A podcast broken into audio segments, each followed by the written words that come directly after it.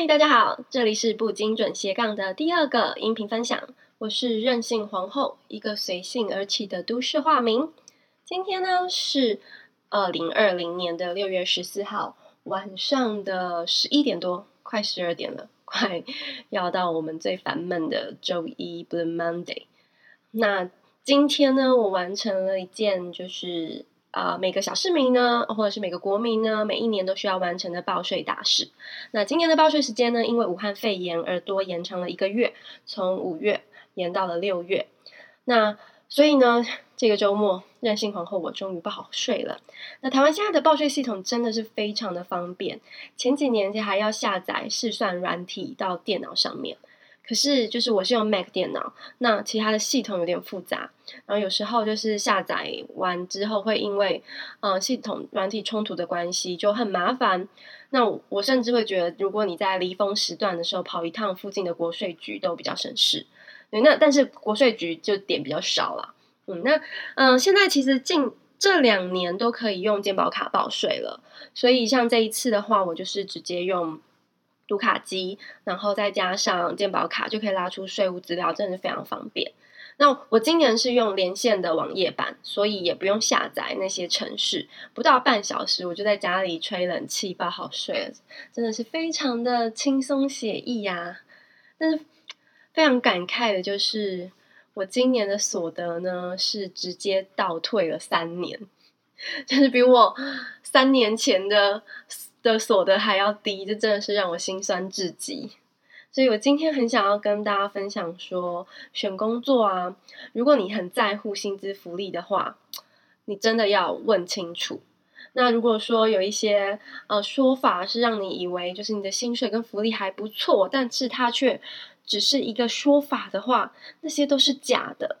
什么职称啊，还有未来的分润啊，这些可能都只是幌子。嗯，所以我今天其实报税完就心情很差，因为我很明显的可以比较到我今年的所得跟去年的所得差多少。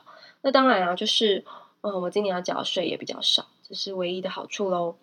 那我换到这个新工作一年了，本来的期待是基本薪资可能略少，但是嗯，不会差这么多，就嗯呃大概一成上下吧，或者是说五趴的少少五趴而已这样。但是我可以横跨到另外一个产业做整合的管理，那这个机会其实不多。我可以先来这边，呃，学个经验。那殊不知，就是我报税的时候，我才发现真的是差很大。我大概少了两成多的薪水，这个看起来并不是说我在嗯、这个新领新领域里面短时间可以补补回来的一个差距了。所以今天我就要来分享我自己的经验，嗯。的一些体悟，这些不同的工作性质，它的一些薪水特性，还有你的理想期待。那我认为，在我的职涯里面呢，成长最快速的时期就是业务。很多人排斥业务的工作，但是可能看产业啦，毕竟每个产业的商品啊，嗯、都需要有业务经营顾客还有公司的关系。就算你前面的研发、管理、财管等等做多么好，就只有在你商品卖出去 closing 的那个当下。呃，你才可以决定你有多少应考回来。那有些专业化的产品，其实大部分的应征者都是要有特殊证照或者是硕士学历的，你才有机会录取。那那对我来说的话，我们的业务就是属于这一类，所以我一开始啊，呃，因为有这一份对于学历跟理想的骄傲，其实做业务是心里很不习惯的，因为我要不断的接近客户，刻意的接近客户，然后传递这些产品讯息。那还要定期的邀请他们参加活动。那因为客户也都很忙，所以有时候或是常常你会碰到一些软钉子跟冷言冷语，是会让你灰心丧志的。但是，嗯、你会看到，嗯、前辈也都会跟你说，一开始都是这样。然后你也会给自己期许，说我一定要像那些前辈一样做得很轻松。所以我当时是非常拼命的，可能早上。七点多就出门了，然后排我每一个拜访，还有呃我的行程要怎么规划。那可能会到呃晚上的十点十一点才回家，然后还有一些 paperwork 要在家里完成，然后睡个觉就又到了明天。对，所以这是非常累的。但是当你克服这些，你拿到业绩的成长之后，你就证明了自己的价值。你说服了那些客户，他们跟你买单，然后你造成了公司业绩的成长。那呃，我我之前是在一间蛮大的跨国企业合作。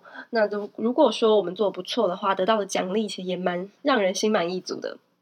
所以这个就是业务，很辛苦，有时候很孤独。但是等客户的关系都上了轨道之后，这就是一个 CP CP 值非常高的工作。所以我人生破百万的工作就是从这个小小的业务开始。所以我这是一个可以很快速成长、快速赚钱的一个踏脚石。对，所以就像我刚刚说的，业务是一个很好训练自己的工作。你可以训练自己的勇气，训练自己嗯规划时间的方式，还有一些待人接物的做法等等。我认为这是一个人人都该学习的技巧。但是，呃，业务其实并不是我的职业，我没有想要一辈子都做业务这个职职位。所以，当我接近三十的时候，我觉得自己应该要整合更多的专长。要经营一个事业，总不是说我会卖商品就可以的嘛。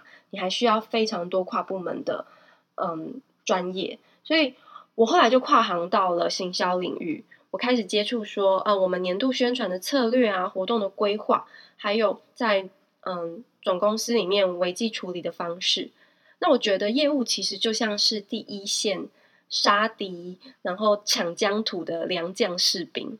他们就是冲啊，然后冲到最前线，然后去杀敌的那些将军，对，所以他们要很冲、很拼，然后也会得到很好的待遇。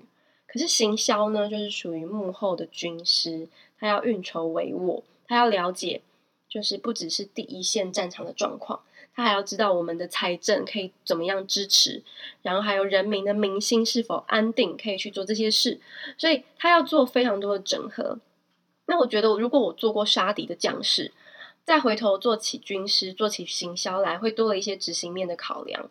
毕竟我们的策略能不能够成功，其实你是需要业务来跟你配合，才可以有效执行。所以你跟业务的关系要好，你们要懂他们的想法，然后。我们也要跟内公司内部的其他部门维持关系，像是财管啊、研发呀，还有一些呃行政啊、出纳、人事啊等等。所以它是一个公司非常八面玲珑的角色。我在行销嗯这个位置的时候，其实做得非常有成就感，也很开心。但是薪资啊，和之前当拼命三郎做业务，领满满的业务奖金的那个时候比起来，还是略少了一些，但是少的不多。嗯，就是因为变内勤嘛，所以你会有一些外勤，还有那业务奖金就少了，但其实还不错。那我说讲到这里还不错的前提是因为我之前待的是大公司，所以他的加班费是一毛都不会少给的。我们常常会出差或者是活动，虽然很辛苦，可是。嗯，你知道吗？就是如果你出你加班的话，会有一点三三倍。那有时候，嗯，还有一些时间的加班是两倍的薪水。所以，我多花了时间跟薪水，其实都是有领到这些加成的加班费。所以有时候我心里还蛮开心，可以加班的。就是，诶，呃，如果有加班的机会的话，我会想要去做，会想要去争取。一方面是希望我所规划的活动可以有好的效果，那另外一方面的话，我也得到了相应的报酬。所以我觉得还不错。那后来，嗯，我让自己跨到了商管领域，因为我希望可以理解一下，就是商务、商业世界的运行法则。所以我换到了一间小公司。那这间小公司虽然它小，可是以它在做的事来说，其实它嗯管理的层面是蛮大的。所以公司那时候一直说：“哦，我们。”呃，要的就是跨领域或者是精英等等的。那以我的经验，这样子从业界跨过来的，跨到这个财管、商管部领域的公司的，算是少见的。因为通常里面的员工可能出自于四大的会计师事务所，或是各大银行的商管人才。那我并不是，其实我过去没有正规的财务或者是商业的学位。所以当我知道我有机会拿下这个位置的时候呢，我的心里有点飘飘然的，觉得我自己竟然可以跨到另外一个产业，然后跟这些很优秀的呃商业精英一起竞争，所以我要好好把握。因为那个时候我是有一点过度开心了，然后我在问薪资福利的时候没有问得很清楚，所以我我知道我每个月的薪资跟过去的月薪啊，就是我问月薪啦，然后是差不多的。那整包 total 的年薪，其实我们过去嗯外商的话会讲年薪，但是因为嗯这个公司他说有一些嗯未来的分润啊，还有一些特殊的奖金，可能不是会是年年规律的，它会是一个呃 case by case 的状况，所以呢能够保证的就是月薪。那月薪的话跟过去差不多，嗯，所以我就觉得我可以接受。我就跳过来了，对。但是现在呢，要提醒大家的就是，原来也不是原来，就是只要没有白纸黑字写出年终几个月的公司，那些他们跟你说的常规，可能不一定适用在你身上。就像我一样，因为嗯，我现在刚好过了一年，那我这一次的年终评核成绩其实很不错。他们说，嗯，因为我是跨到这个领域的新人。然后我有我过去经验的优势，让我在做这些工作的时候有超乎他们当初预期的表现，所以分数呢给我蛮高的，成绩很不错。但是我的年终是全公司最低的。然后他给我的理由是，嗯，因为我来公司不到三不到一年，所以我不能够像别人一样是领两个月。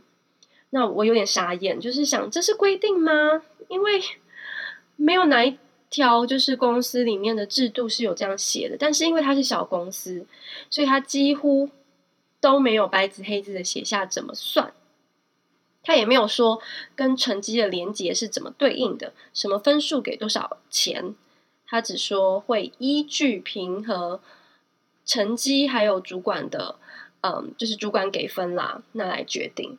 所以我最后呢，就是拿到了全公司最低，但是有很好的评价。我就觉得很呕啊，因为我也在这家公司在上个年度来了三季，那我也应该拿到四分之三吧。如果大家的基准都是两个月的话，我应该也要拿到一点五个月吧。可是没有。那如果你觉得我表现得不好的话，为什么评核的时候要说我不高分呢？所以在这个我现在这个小公司里，其实我有点了解到，就是嗯，制度。的齐全是很重要的，所以这就是小公司，所有的制度就是没有制度，就是人治，没有生日礼金，没有三节，没有员工旅游，没有员工健检。那这些都是我在之前的公司两，我之前待过两家公司都有的福利。那我现在这边是都没有。那因为老板说，我们不是来当员工的，大家都是老板，我们不可以用员工的心态。而是要用老老板的心态，所以事情都是责任制，这里没有所谓的加班费。嗯，因为他说我们都是精英，我们要一起把这个公司撑起来。然后后面呢，当我们完成一件嗯任务的时候，他会有足够丰厚的分润来分享给大家。但是我实在是不知道还要多久，可能是个好几年后。对，那。原来这个可能才是一些中小企业老老板的常态吧，我觉得非常的无奈。嗯，那像我们老板他总是说，他过去也曾在大公司里当新人，他都是早早出门，凌晨回家休息。那我们现在的年轻人呢，却就是不太长进，然后就是会想说抱怨说，哦，为什么要留这么久，然后没有加班费等等的。可是。可是其实状况不一样，因为他那时候是在一个是在华尔街一个非常高压竞争的环境，但他领着平凡人梦寐以求的高薪，所以你你的付出是有回报的。但是当今天台湾的状态是，呃，你只比只给员工这样程度的薪水跟福利的时候，其实失望的不是老板，而是我们失望的是员工。所以老实说。走到现在啊，我懂了蛮多的，就是因为我跨了很多的领域，在我这个专业领域、专业的产业里面，我做过业务，我做过行销，那现在懂得财务管理跟投资规划，所以渐渐的我会认识很多不同领域，在我不同阶段的时候遇到的专家跟成功人士。所以我最大的成就感现在已经不能，就是或者是满足感。就已经不是薪水了，我只能说，就来自这些宝贵的连接，让我觉得自己一直一直的在进步，然后可以跟这些成功人士接触，学到他们的经验，然后维持跟他们的人脉。那至于 薪资福利，我真的是想到一次痛一次，我只能跟自己说，各取所需喽。如果我让自己更加精进，然后嗯，也把眼睛放亮的话，其实身边。会有很多更好的机会，然后你也有足够的能力让你自己被别人看到的。对，所以如果现在我有个朋友跟当初的我一样要切换跑道的话，老实说，如果他是有想要挑战更多领域的跨领域这种企图的话，也许我还是会尝试，我还是会建议他尝尝试看看啦。但是，嗯。我们跨领域之后，其实并不是任人宰割的新鲜人，所以那个我们过去的经历啊，都是可以谈判的筹码。我当初真的就是有点乐昏头了，我没有把这些想清楚，没有问清楚到底哪一个时间点该有领到什么，然后福利到底该有哪些。那么很多就是因为小公司就是，嗯，他其实面试的跟人资的，他没有一个很。固定的这个面试流程，所以，嗯，那个我问主管面试，我面试的时候，我问主管说：“哎，那这些等等的条件是怎么样的时候？”他就是他只能说常规来说，我们过去是怎样，但详细呢，可能要跟嗯人资确认。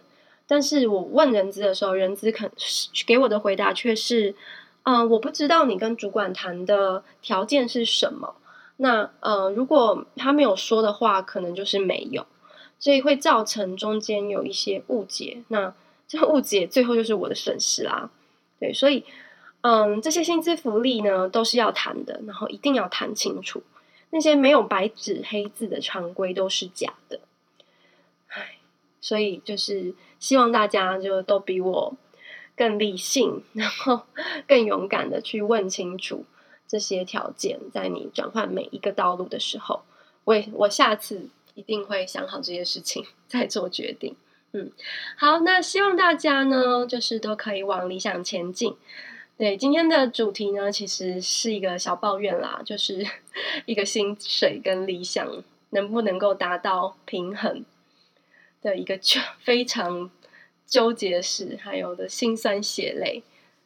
如果大家有什么，嗯，回馈或者是有什么意见的话，欢迎告诉我。那我是任性皇后，这是我的第二个 podcast 分享。这里是不精准斜杠，谢谢你，拜拜。